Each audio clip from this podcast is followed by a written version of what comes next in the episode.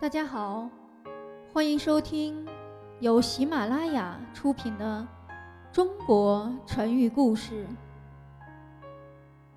演播桐叶露珠。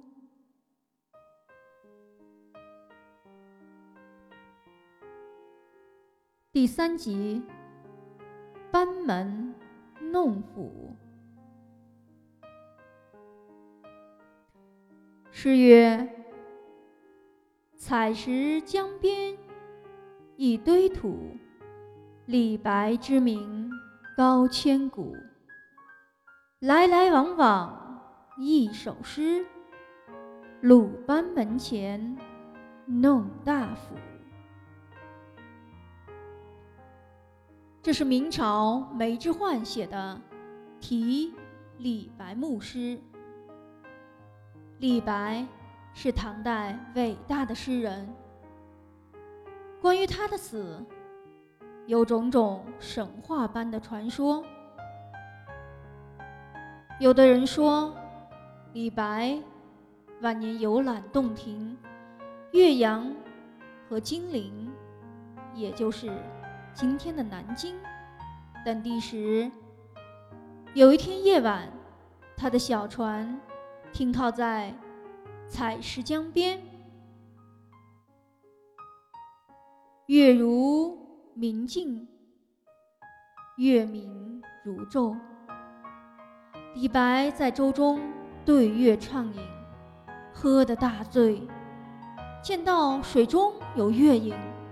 竟探身去捉，便落江而死。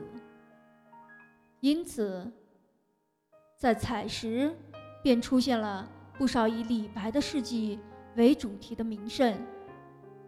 不但有李白墓，还有谪仙楼、卓越亭等，引来了很多的文人雅士前来参观驻足。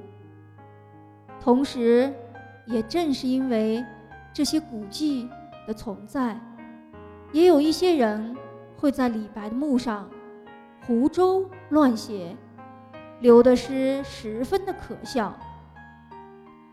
梅之焕的这首诗就是讥讽这类游人的。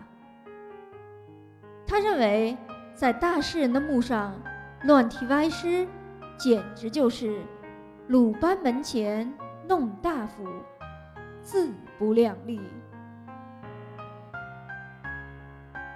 那为什么会引出来鲁班这个人呢？鲁班又是谁呢？鲁班，据说他姓公叔，名班，是战国时代的鲁国人，也称为。鲁一般，他是一个善于制作精巧器具的男人，人们叫他巧人。民间历来把鲁班奉为木匠的始祖，由此可见，鲁班的水平不是一般的高。因此呢，自然是没有人敢在鲁班的面前。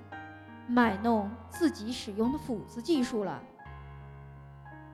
也就是说，要想在大行家面前显示自己的本领，这种不谦虚的可笑行为，就被称为“鲁班门前弄大斧”，简作“班门弄斧”。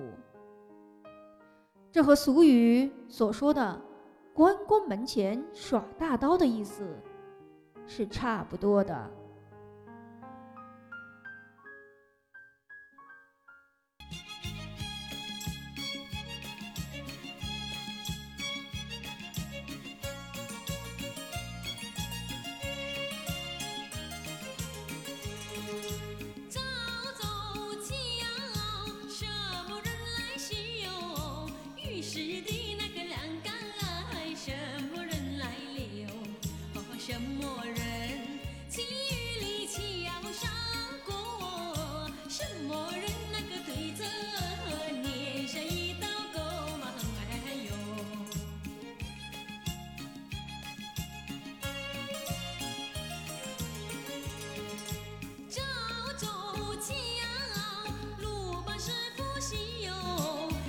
时的那个栏杆，古人把它留。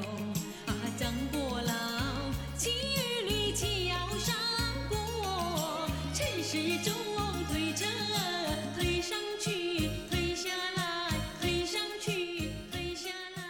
哒哒哒啷咚听众朋友，本集播讲完毕，感谢您的收听。